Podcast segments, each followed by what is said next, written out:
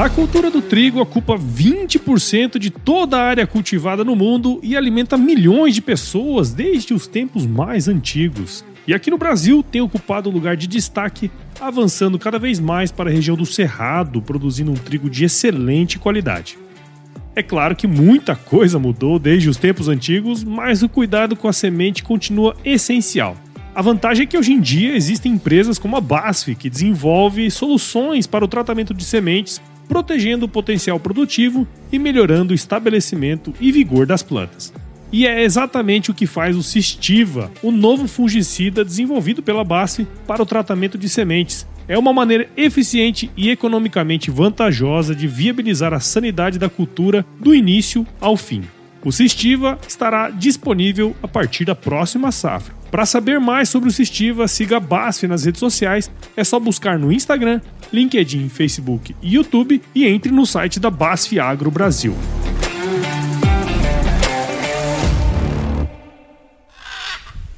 E isso para todos nós, em qualquer produto que a gente vai comprar, seja no café, na bebida, na carne, independente do produto. Isso é assim, a qualidade, ela é uma percepção e a gente tem que mantê-la. Então eu acho que essa manutenção, essa constância de qualidade é algo muito importante para carne Angus.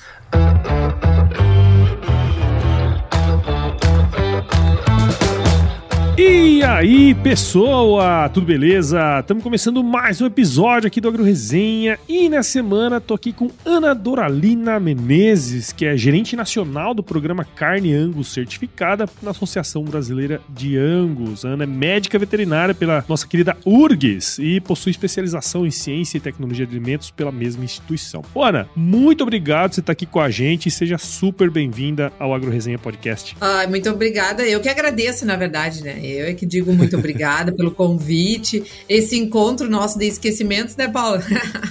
Mas tá valendo. Um esquece daqui, outro esquece dali, essas agendas complicadas. Mas que bom que deu certo. Obrigada pelo convite. Uma honra eu fazer parte, poder falar um pouco, contar um pouco da minha história, dessa trajetória. Obrigado pela oportunidade. Imagina. Se você entrou aí e ouviu essa, esses esquecimentos, que assim, a gente se conversou lá pelo Instagram, aí de repente a gente se perdeu na conversa. E aí eu falei, nossa, deixa eu. acho que você me mandou uma mensagem e aí eu tô tentando lembrar quem que foi que indicou você para vir, porque eu gosto sempre de falar aqui, eu também já esqueci, mas agora vai dar certo. O importante agora é você estar tá aqui, né? É isso aí. e você que tá aí ouvindo, já sabe aqui no AgroResenha, Porteira não tem tramela para quem busca se informar sobre assuntos ligados ao agronegócio, então não sai daí, porque esse bate-papo aqui tá super legal. Firma o golpe que nós já já estamos de volta.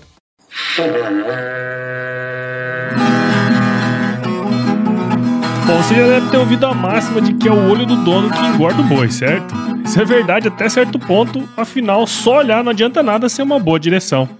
Com base em valores como honestidade, qualidade, inovação nos produtos e excelência no atendimento, a Nutripura, que há quase 20 anos atua no segmento pecuário, te dá essa direção, oferecendo os melhores produtos e serviços aos pecuaristas, garantindo resultados positivos não só no campo, mas principalmente no bolso. E eu digo isso não é da boca para fora, não. Afinal, eu trabalhei lá, cara. Eu vi com meus próprios olhos a competência técnica e o cuidado com o negócio do cliente. Saiba mais sobre a Nutripura em www.nutripura.com.br e fique ligado nos artigos que saem no blog Canivete, que, na minha opinião, é o melhor conteúdo sobre pecuária de corte que você vai encontrar na internet. Siga também a Nutripura nas redes sociais, é só chegar lá no Instagram, Facebook, Twitter e YouTube e fique atualizado sobre o que há de mais avançado na pecuária. Nutripura, o produto certo na hora certa.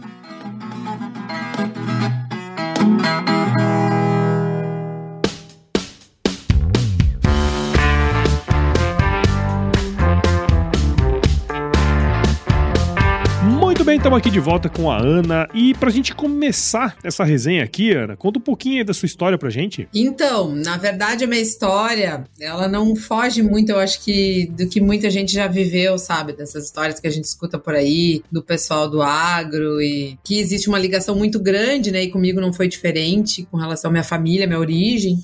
Eu sou filha de produtores rurais aqui do Rio Grande do Sul, gaúcha, natural de Santana do Livramento, que é um município, uma cidade aqui na fronteira com o Uruguai Uruguai. Eu conheci Santana do Livramento, hein? Ah, fala sério que tu conhece Livramento. Baita cidade bacana. Opa! Já fui pra Livramento. Eu, eu e minha esposa chegamos na madrugada. A gente foi fazer um mochilão lá na Argentina e no Uruguai, cara. E foi lá que eu barrei. Olha, entrou por Livramento então, viu? Entrei por Livramento. E eu falei assim, nossa, cara, que cidade legal. Que legal. Que ano foi isso? Foi antes da minha filha nascer, então deve ter sido em 2017. Olha, não faz tanto tempo. Não, não, não mudou muito, tempo, também.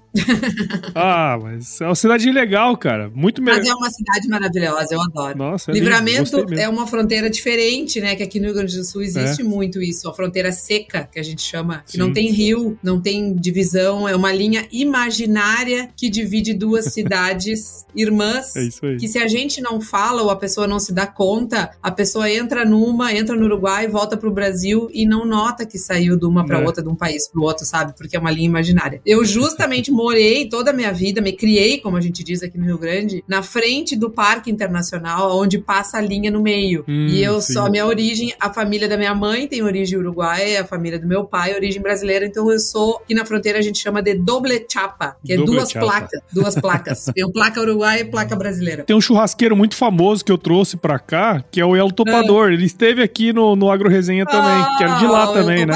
Santana do Livramento. Santana do Livramento é fonte de grandes é? talentos, humildemente.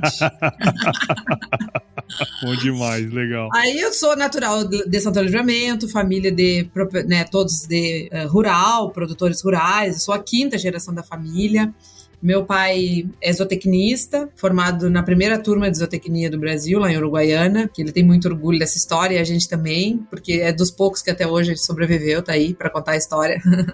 Mas é bem legal, eles contam a história assim de uma forma bem divertida, né? Que nem sabiam direito o que, que era o curso quando entraram na zootecnia. E o quanto isso foi rico, sabe, na minha vida, na vida da minha família, Paulo, nesse exercício de ser produtor uhum. e de ser zootecnista, quanto a gente participava junto com meu pai pai, sempre participou muito com ele na fazenda, lá na estância, né? E isso foi muito decisivo na escolha da minha profissão. Eu sou médica veterinária, mas é, sempre gostei muito do meio, morei muitos anos lá na estância, até vim para a cidade me alfabetizar. E, e, essa vida sempre fez parte, né, da, uhum. da minha vida mesmo, da minha criação, da minha origem, né, da, lá no fundo. Então, quando eu, eu optei por fazer a veterinária, foi justamente para seguir esse convívio, para seguir essa história, sabe? Que sempre foi muito, muito forte em todos nós. O meu pai sempre teve cabanha, como bom zootecnista, então ele tinha cabanha de ovinos e de bovinos, e a gente ia muito para as exposições, para as feiras, participava muito desse mundo, assim, de leilões e coisas, né? Viagens, esses dias de campo, essas coisas. Então era sempre muito rico, e eu sempre tive certeza que esse era o caminho que eu queria seguir. E aí fiz a veterinária,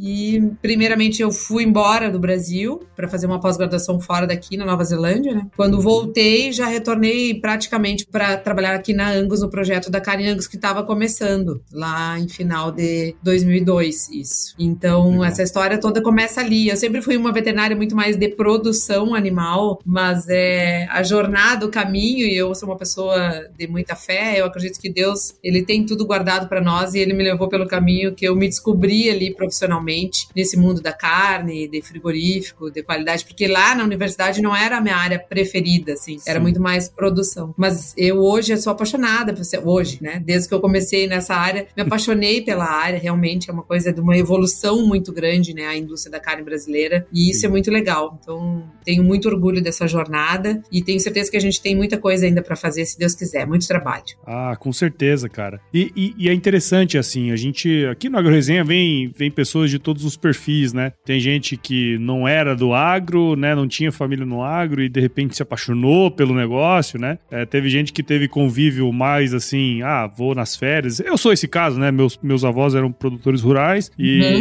e, eu tinha um convívio mais, mais assim, ah, vou lá na fazenda, férias e tal. E tem gente igual a você, né? Que cresceu naquele negócio, né? Você foi para a área de agrárias, né? Fez medicina uhum. veterinária e tal. E nunca passou na sua cabeça, assim, de de repente você voltar para os negócios da família, tocar a propriedade e tal? Como, como que, que, que é essa questão na sua cabeça, assim, cara? Sim, na verdade, sim. Quando eu tava ainda fazendo a faculdade, propriedade, eu tinha muito isso na minha cabeça de voltar e seguir os negócios da família. E por uma questão familiar mesmo, meu avô acabou falecendo no fim desse período, e aí meio dividiram as coisas, e reestruturação familiar. Meu pai acabou arrendando uma área, foi morar fora, depois voltou, foi morar no Paraguai até, e depois acabou voltando. Então, é, teve todos uns contratempos familiares, assim, de estrutura ali, uhum. de divisões e perdas, né? E acabou que eu segui esse caminho da carne, sabe? Isso foi muito legal. Sim. Hoje eu trabalho na propriedade. Hoje eu voltei ah, é? para aquela propriedade.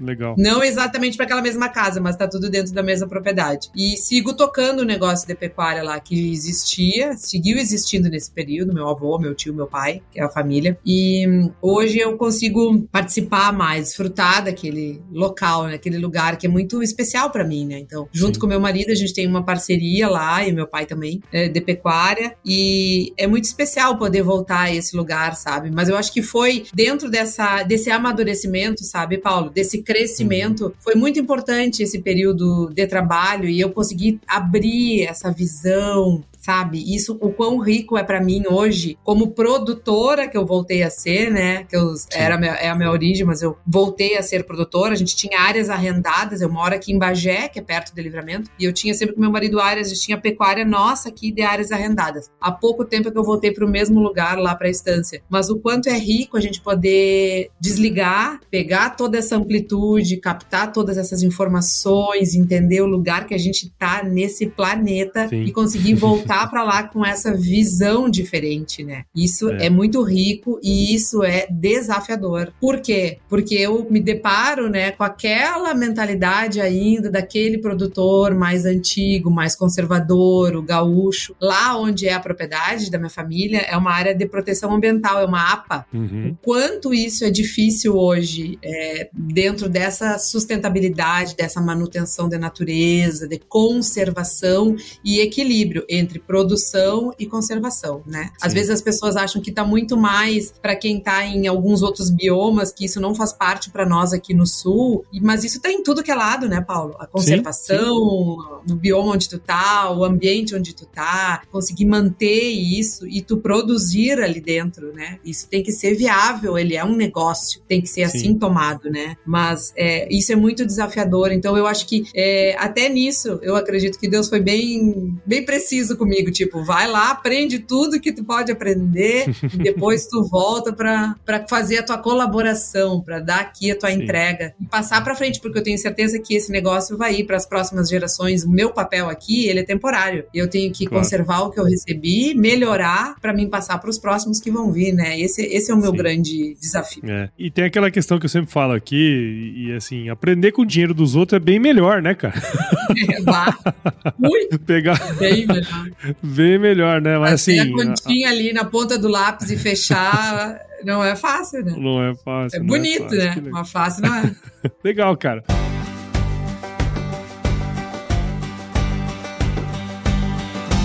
E aí, tá curtindo o bate-papo, cara? Espero que sim. Mas eu tô passando aqui para te dar um recadinho. A missão da Stoller é transformar conhecimento em inovação para a agricultura, gerando valor a todos os envolvidos. Por mais de 50 anos, ela transforma conhecimento em inovação no esforço de impulsionar as culturas a alcançarem seu máximo potencial genético e atingir altas produtividades. E quando se trata de conhecimento, você pode encontrar tudo sobre fisiologia, nutrição e biologia de plantas no podcast Campo On, produzido pela Stoller. Lá, um time de especialistas aborda assuntos relacionados às principais culturas agrícolas e, como você já sabe, você pode escutar quando, onde e como quiser. Aprimore o seu conhecimento no site da Stoller, o www.stoller.com.br. Lá você vai encontrar vários artigos técnicos e o link para assinar o podcast Campo On no Spotify. Lembre-se de seguir a Stoller no LinkedIn, Instagram, Facebook e YouTube. É só procurar por Stoller Brasil. Isso é inovação, isso é Stoller.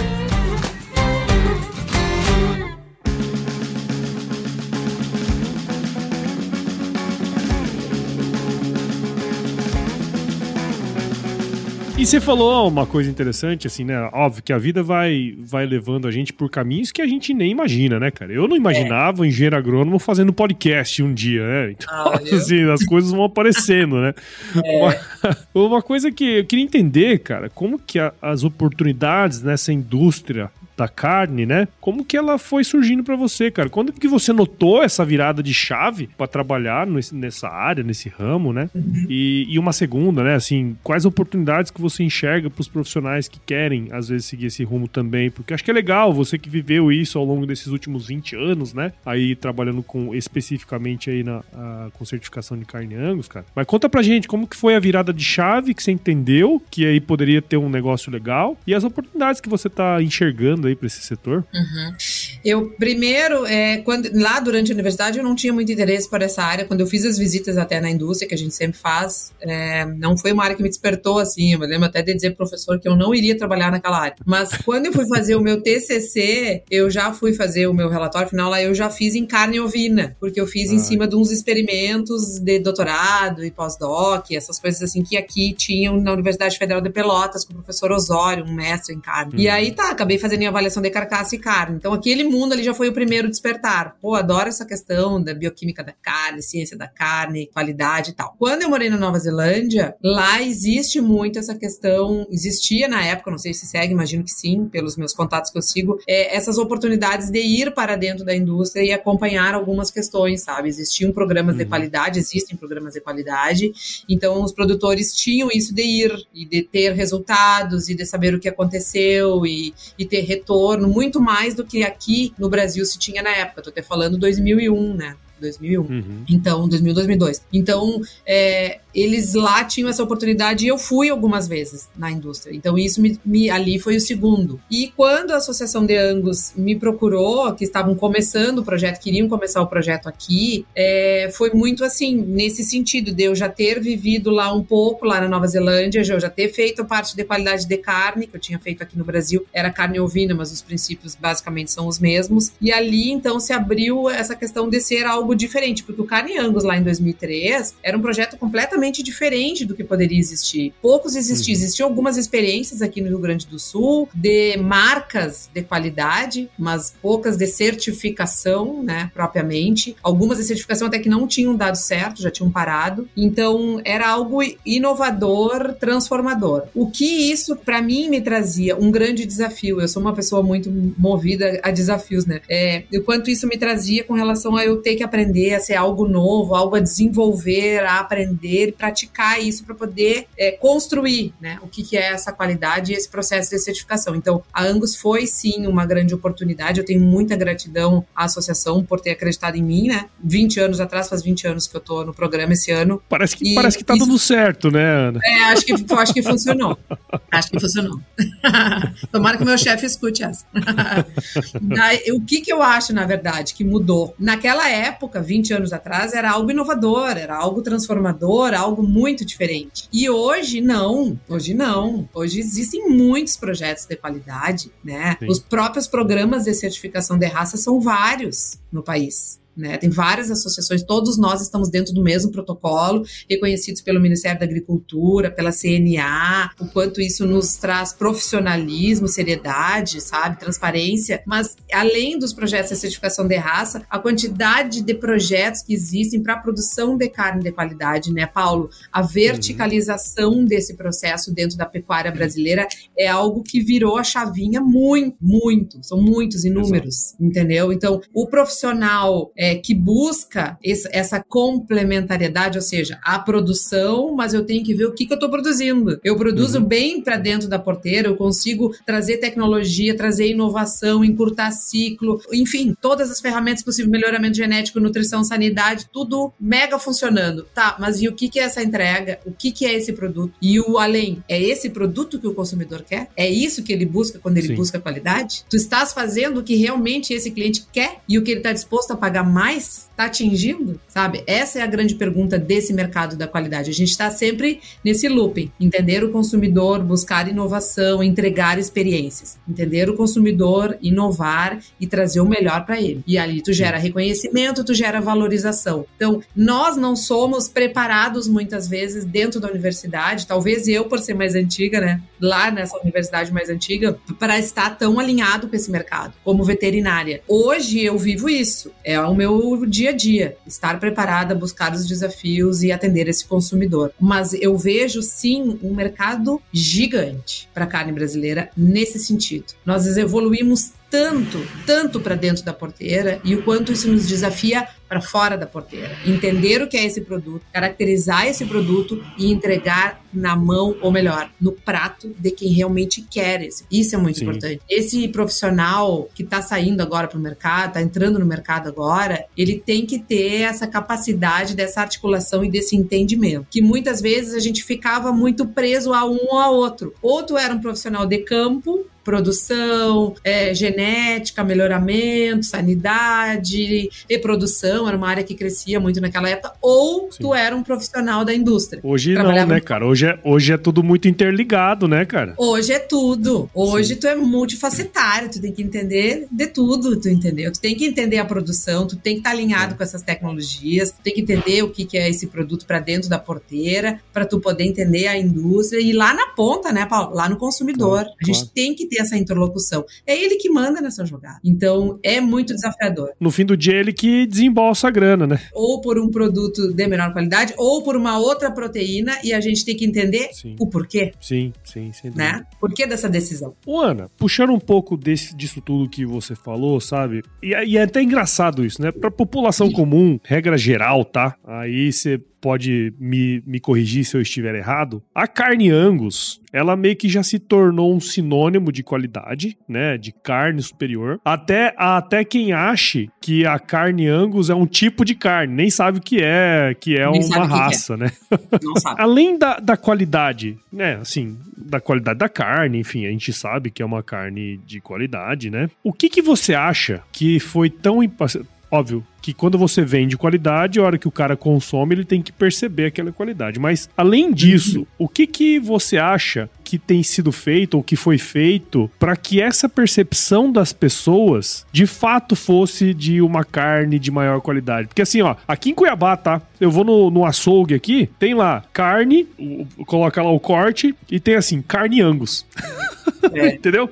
É, tá, tá, os cortes diferentes, sabe? Eu queria entender o que, que tem sido feito feito para que essa percepção seja mesmo essa que existe, sabe, das pessoas? É, dentro dessa construção da qualidade, a Angus contribuiu muito exatamente para essa jornada de 20 anos aí, para o consumidor, educando, levando informação do que, que significa essa qualidade. E eu acho que o principal de tudo e o que é determinante, que é o que a gente chama de constância de qualidade. Uhum. Comprar um produto de qualidade um dia, na próxima experiência não ter a mesma entrega, na terceira experiência não ter a mesma entrega, é muito complicado para o consumidor, né? E isso para todos nós, em qualquer produto que a gente vai comprar, seja no café, café, na bebida, na carne, independente do produto. Isso é assim, a qualidade, ela é uma percepção e a gente tem que mantê-la. Então eu acho que essa manutenção, essa constância de qualidade é algo muito importante para carne Angus. Segundo lugar, entender o consumidor do que ele busca, o que para ele significa, além dele ter maciez, sabor, suculência, e aí também entra muito a questão regional, né? Por exemplo, uhum. aqui no Rio Grande do Sul nós temos um paladar muito adaptado a animais criados a pasto, né? A questão de raças europeias. Tem lugares que as pessoas têm mais um paladar diferente com relação à alimentação, mas enfim, o que para ele é qualidade. Além da questão organoléptica, a questão do produto propriamente. Produtos menores, produtos mais limpos, facilidade de preparo, não sobra nada, eu não tenho que botar nada fora. Eu estou fazendo um investimento e eu tenho o retorno, porque esse produto vale mais. Eu tenho Sim. um retorno do meu investimento. Eu me sinto satisfeito ao pagar mais mais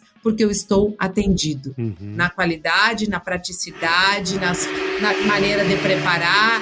Eu sou atendido de todas essas formas. E isso, essa educação, o, o, valorizar isso, nos trouxe uma confiança muito grande desse consumidor. Ele vê o selo, ali ele tem uma entrega garantida entendeu? Ele Sim, reconhece entendi. e ele demanda. Eu preciso de dois bifes de ancho para mim preparar o meu churrasco sozinha. Eu vou ter lá fracionado dois bifes de ancho angus. Hum. O que que aconteceu com o passar do tempo, né? Essa demanda, esse reconhecimento da qualidade gerou, claro, uma valorização, uma diferenciação de valorização. E ali várias pessoas viram uma oportunidade de negócio. Então tem muita Sim. carne hoje que chega no mercado posicionando Angus e não é Angus.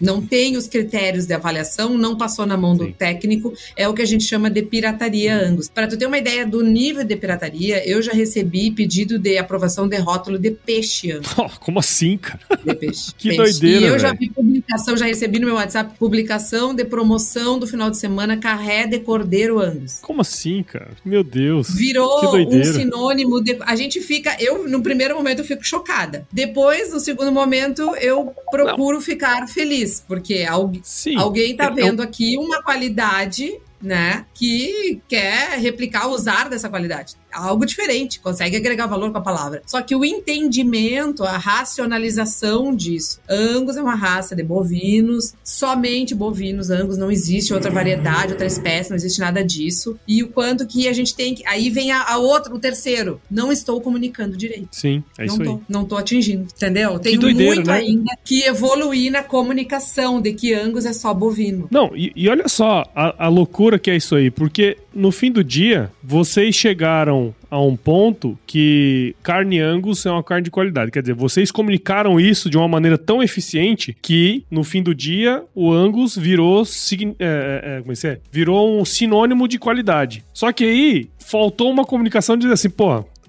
Angus não é só uma certificação, não é certificação Angus. Angus tem, tem critérios e é uma raça de é. bovinos e tal. Que aí a pessoa começa a usar isso para outras carnes, cara. Eu nem sabia que existia isso aí. Que loucura, cara. Exatamente. Eu não tenho noção dessa pirataria. A pirataria ela é a mais que diversificada doideira. possível. As pessoas, assim, ó, uh, são absurdamente sem noção. Sem noção. Aí a gente tá no Brasil mesmo. De posicionamento. o próprio selo, ele é o selo. As pessoas baixam da internet o selo. O selo que é Sim. é para animais. O selo que nós temos lá para posicionar animais superiores para características de qualidade de carne. O selo eles copiam e botam na carne. Meu é pirataria, Deus. pirataria total. Mas enfim, a, nos traz uma responsabilidade muito grande, como claro. associação, como entidade, como programa, de esclarecer. Ou seja, esse produto tem o selo, o que, que significa? O que, que você enxerga quando você vê o selo? Aí a gente abre para trás. Passou na mão de um técnico, foi avaliado em cima de critérios estabelecidos há 20 anos, que são os mesmos, 50% de sangue angus, animais jovens,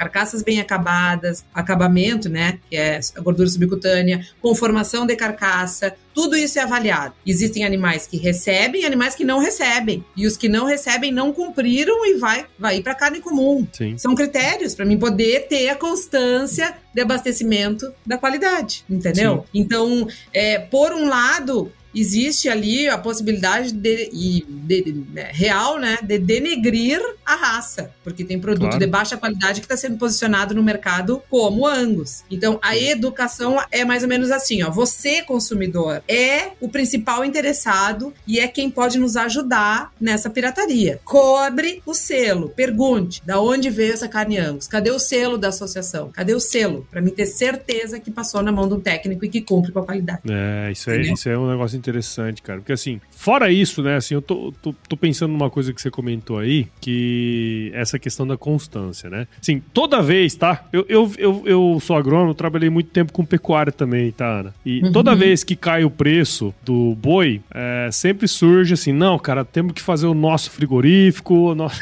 Isso aí provavelmente você já deve ter ouvido falar muita coisa, Muita. inclusive agora, né? Verdade. Mas, uma coisa que sempre pega é um, é um negócio que você falou que é o seguinte: eu sempre penso na pessoa que vai no mercado como a Dona Maria. A Dona Maria vai no mercado, ela pega uma carne, puta, que carne gostosa, olha só, tem uma marca, não sei o que tem. Aí semana que vem ela vai, a Dona Maria não encontra a carne. Aí na outra semana ela vai, ela encontra a carne e ela vai, pô, mas não tá do mesmo jeito, né? Que é um pouco disso que você comentou, que é essa constância no fornecimento, o padrão, né? Porque se não tiver essa padronização, dificulta demais a, a formação dessa percepção, né? Total. É, é é, é, é, a percepção e isso gera o reconhecimento. O reconhecimento gera a demanda e a valorização. No começo do programa Caniangos, a gente tinha um parceiro que se chama é a Rede Zafari de Supermercado, que é uma rede muito tradicional aqui do Rio Grande do Sul, enfim, que é bem reconhecida pela qualidade do produto que comercializa. Nós íamos para as lojas e a gente fazia degustação de ancho e chorizo. Olha. Olha a ideia. No final do ano, não tinha produto suficiente para as lojas. No momento que, que tu seleciona o produto de qualidade e posiciona para o consumidor correto. Foi isso que a gente fez. Selecionou, hum. garantiu a qualidade, botou na mão do cara que tinha mais poder de, de é, enfim, para pagar aquele produto e a demanda veio de uma forma que a gente não tinha produto no mesmo ano que foi lançado. Já no final do ano já estava faltando produto. Então, o que, que era isso? A constância e o reconhecimento. O preço ali, ele pagava mais. E assim como ele paga até hoje, para ter a garantia daquela qualidade. Ele entende e ele aceita aquilo ali. Porque ele uhum. tem a uhum. garantia, para ele aquilo é essencial.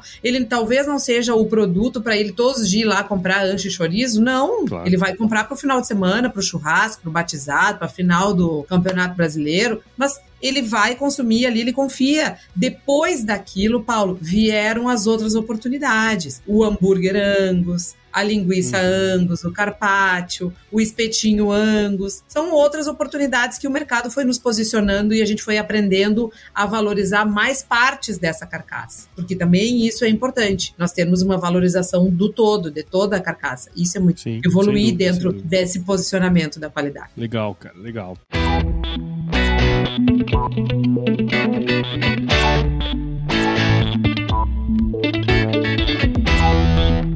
Já são mais de 20 anos à frente desse programa de certificação. Tenho certeza que muita coisa já, já foi feita, né? Traz aí alguma pra gente ir pro Sinar Mentes. Traz algumas informações pra gente entender um pouquinho mais desse trabalho. E também, então. óbvio, né? Trazer o que vocês esperam aí pro futuro desse negócio aí, cara. Ah, o programa Cariangos, é, é, esse ano é um ano muito especial para nós, né? Muito emblemático. Porque comemorar 20 anos é para poucos. Porque é um projeto que mostra a gente estava no caminho certo, entendeu? entendeu? Acreditar na questão da qualidade, posicionar essa qualidade de uma forma diferente, entregar isso para o consumidor, integrar essa cadeia, isso é uma coisa que também eu não falei, né? Quanto ela sempre foi tradicionalmente uma cadeia desintegrada, né? O produtor versus a indústria versus Sim. o consumidor, sabe? Então, o quanto essa, esse entendimento do que cada um precisa e o quanto a complementariedade entre todos é essencial para a continuidade e para a comunicação, né? Hoje nós somos tão cobrados sobre as informações do campo, como que esse animal foi criado, da onde que ele veio, sistema, ou seja, para que isso aconteça, se materialize, tem que ter a integração. E o Carniangus colaborou muito dentro dessa integração, nessa busca de informações e transparência. São 20 anos de jornada, dentro desse período foram mais de 5 milhões de animais abatidos dentro do Carniangus. Então, o projeto hoje ele conta com 23 parceiros em 11 estados, são 44 figurinhas, unidades industriais, né, aonde nós estamos ali presentes e a gente faz esse meio do caminho. Nós somos a ponte. A ponte para o produtor, no momento que ele envia os animais, e nós vamos fazer a avaliação em cima dos critérios, que são os mesmos de 20 anos, mas que é uma forma clara, transparente, homogênea de avaliar qualidade e de posicionar para o produtor. Isso é qualidade, isso tem que melhorar. Isso não está ainda no nível que a gente precisa. Tem que evoluir, né? Posicionar para ele valorização, diferenciação de valores, são oportunidades para esse produtor. E para o resto do mercado, para a indústria e para o consumidor a certeza de estar trabalhando com um produto de alta qualidade, a possibilidade de acessar mercados que pagam mais, de maior valorização, de maior, de melhor posicionamento e a entrega de forma constante dessa qualidade. Hoje nós já exportamos para mais de 33 países, Paulo. O quanto isso é transformador num país grande produtor de volume, Sim. né? Porque o Brasil ele é um grande produtor de carne bovina, o maior, o segundo maior produtor, o maior exportador em volume, volume. O produto brasileiro ele não tem tanto reconhecimento pela qualidade. E o Carne Angus vem muito nesse sentido, né? Nós também somos produtores de qualidade com certeza. Não perdemos para ninguém. Fora daqui, eu já tive a oportunidade de acompanhar algumas missões do Ministério, feiras internacionais. A gente tem total condição de entregar esse produto que outros países que têm muito mais reconhecimento entregam e o quanto que isso poderá ser transformador dentro dessa pecuária, né? Tendo crescimento desse abastecimento, sabe? Não é fácil, não, né? É um mercado muito competitivo. A gente entra ali para competir com países como Argentina, Uruguai, Austrália, Estados Unidos, né? O quanto esses países tem tradição nessa produção de carne premium, mas eu não tenho a menor sombra de dúvida que muito do nosso futuro e das oportunidades estão nesse mercado lá fora também. Aqui dentro ele é muito forte, mas lá fora também. A gente tem grandes oportunidades lá fora. Então, eu, eu, eu vejo aqui uma grande responsabilidade, né, da gente conseguir comunicar mais essa pecuária, tanto para o consumidor brasileiro quanto para fora do país, essa integração da cadeia, sustentabilidade, o quanto a gente se importa com o ambiente onde a gente gente está, a qualidade desse produto e tudo que possa englobar. E saber entregar essa informação para esse consumidor que valoriza e que busca isso. Isso é muito Sim. importante. Saber contar essa história de forma correta. Muito legal, hein, cara? Assim, eu tenho certeza que tem muitas oportunidades aí, né? Eu, por muito tempo, eu analisei esses dados, né, de exportação, quantidade de cabeças abatidas, né, preço por tonelada, e a gente sempre percebe que o preço por tonelada é sempre menor do que de outros países, né? De outros países. Então, é, então tá assim, tem muita oportunidade aí, porque o volume tem já muito. tá feito, né? Então, se você exporta, ou pelo menos, porque assim, às vezes não é nem a qualidade da carne, porque eu acho que a carne é de qualidade, mas a, talvez a é. percepção de quem compra de que aquela é uma carne de qualidade, né? Porque, pô, isso aí é totalmente diferente. Criar reconhecimento. É isso aí. Criar reconhecimento. É isso aí. Eu tive a oportunidade o ano passado de ir a Dubai na feira lá, uhum. Dubai, Abu Dhabi, e aí tive a oportunidade de visitar com a missão da CNA, inclusive, a missão nessas dos varejos era da CNA. E visitamos alguns varejos, né, redes grandes lá, de alto poder ativo, enfim, onde ali tem um grande mercado, grandes possibilidades. A carne brasileira, ela era posicionada, tu vê que ela não, ela não tinha saído daqui naquele formato, por exemplo, o filé mignon, ele tinha ido inteiro daqui, abre lá o pacote, fraciona, ela estava em medalhões ali, né, medalhões de, de filé, posicionada em bandejas como carne do dia a dia. Embaixo dizia pequenininho, carne brasileira. A carne australiana do lado, valendo 50 e poucos de rãs ali. A carne australiana do lado, no mesmo formato, na mesma embalagem que saiu da Austrália, mesma embalagem que saiu da Austrália, com todas as informações possíveis, sem hormônio, sem isso, com aquilo, tá, tá, tá tudo mega posicionado na embalagem. O consumidor tinha muita informação ali sobre aquele produto. E o valor, 250 de ranzo. Então, é, é uma coisa assim, não é uma coisa, é, é, como é que eu vou te dizer? Ah, a Ana tá falando algo que vai ser tão fácil. Não é uma coisa tão fácil, mas é uma construção não. que ela é necessária. Sim, a gente tem que criar reconhecimento conhecimento, a gente tem que posicionar que veio do Brasil, a gente tem que ressaltar as nossas qualidades. A gente não fala, a gente não comunica. Então não tem como é. tu criar reconhecimento se tu não comunica, né? Então sim, tem sim. que falar sobre hormônio, tem que falar se é a passo ou não é a passo, tem que falar sobre qualidade, posicionar, educar é comunicar. Não adianta. Para mim poder sim. aproximar ele, ele tem que entender da onde que veio e quais são as características que esse produto entrega e reconhecê-las. Sim, sem dúvidas. Muito bom, muitos desafios aí pela frente frente, né, Ana? Tenho certeza que é. cê, bom, já são 20 anos e fez tudo isso, né? Vamos ver o que, que ah. vai acontecer nesses próximos 20 aí, né?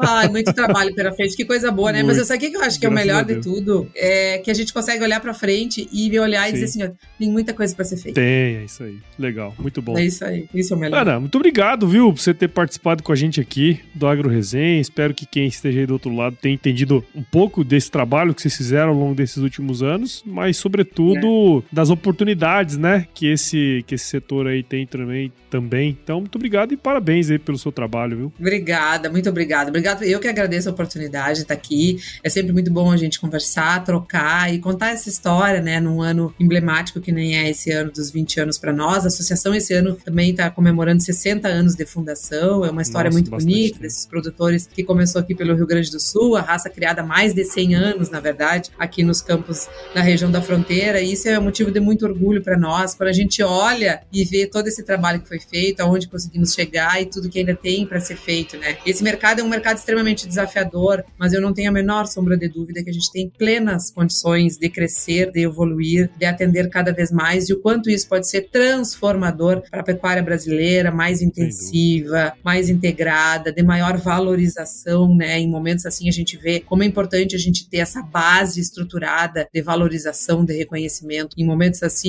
faz uma grande diferença. Muito obrigada pela oportunidade, Paulo. Imagina, que isso. Já, já manda aí, Ana, como que quem está escutando a gente aqui agora pode acompanhar seu trabalho? Ah, então. O Instagram, Ana, arroba Ana Doralina, o Instagram da Carneangos, arroba Carneangos Certificada, arroba Associação Brasileira de Angus. Nos sigam, compartilhem, acompanhem o trabalho da associação. A associação é uma entidade né, de criadores, ali estão todos os criadores, selecionadores, desempenha muito bem o seu papel no melhoramento genético, na evolução, genômica, sustentabilidade, enfim. Tudo isso está muito integrado junto com a Carne Angus. Trabalhamos todos dentro da mesma entidade, porém a Carne Angus é um setor que entrega e faz muito mais essa interlocução com o consumidor né, da carne. Isso é muito legal. Muito bom. Legal, muito bom. Agora vamos pro nosso glorioso quiz aqui, Ana. Ó, oh, agora, bora. quiz! Quiz! Ó, não tem pegadinha, eu vou te fazer algumas perguntas e você responde a primeira coisa que vem à cabeça, tá bom? Tá. Ana Doralina, diga pra nós, qual a sua música antiga predileta? Minha música antiga predileta se chama Minha Enfermedade. Ó, oh, aí, ó, que legal. Sou da fronteira, né? Da fronteira, né? E conta pra gente aí, Ana, qual que foi o lugar mais legal que você já visitou? Ah, é Xangai. Oh, Xangai. Xangai. Xangai. É bom demais. Eu fui lá, fui lá em 2017. É um negócio diferente, né? No formigueira total. Tá louco. Mano, Mas tá muito legal.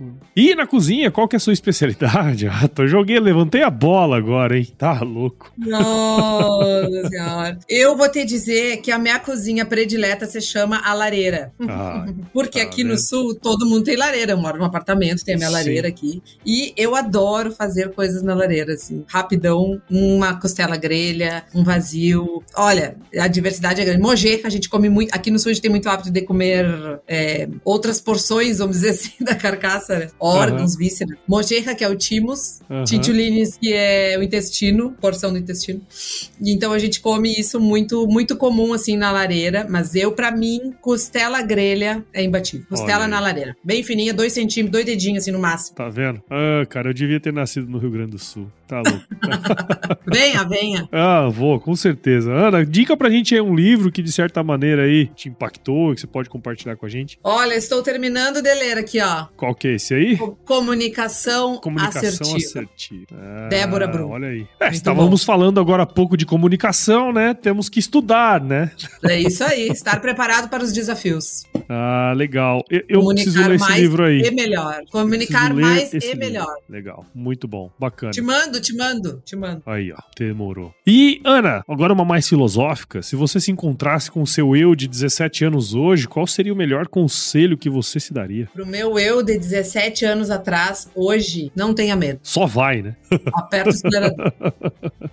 Muito bom, Ana. E, ó, e para você que ouviu esse episódio com Ana até agora, tenho certeza que você viu valor em tudo que a gente conversou aqui. Então considere compartilhar esse episódio aqui com alguém que vai gostar desse conteúdo. O podcast ele cresce na medida que você participa junto com a gente dentro desse processo. Então, assine o Agro Resenha em qualquer agregador de podcast, em especial lá no AG Content, que é o, como se fosse um Spotify do Agro, é um Spotify do Agro e é um dos projetos aqui do Agro Resenha. É só baixar nas lojas da Apple e do Google. Siga as nossas redes sociais no Instagram, Facebook, LinkedIn e Twitter. Entre no nosso grupo do WhatsApp, no nosso canal Telegram, o link está lá no nosso site, o www.agroresenha.com.br escreva para contato@agroresenha.com.br se você quiser mandar uma sugestão de entrevistados. Se você mandar por e-mail, eu posso lembrar quem quem indicou, né? Eu não esqueço. E também para mandar um oi pra gente, a gente adora receber ois. E nós fazemos parte da rede Agrocast, a mais bonita e fofa rede de podcasts do agro do Brasil. Então, se você quiser ouvir outros podcasts do agro, só colar em redeagrocast.com.br. Ana, de novo, obrigado pelo seu tempo. Eu sei que tá super corrido aí, né? Mas eu sempre finalizo os meus episódios com uma frase de muita sabedoria, que é o seguinte: se chover, não precisa molhar a horta, não. Tá bom? Adorei. Essa é ótimo. Ai, que legal. Obrigada, Paulo. Adorei. Muito divertido, leve. Espero que as pessoas gostem também. E vamos pra frente. Vamos bora. cima. Pra trás, como diria o filósofo, pra trás nem pra pegar impulso. Olha aí, que nem motor de Kombi, só pra frente. Só pra frente, isso aí.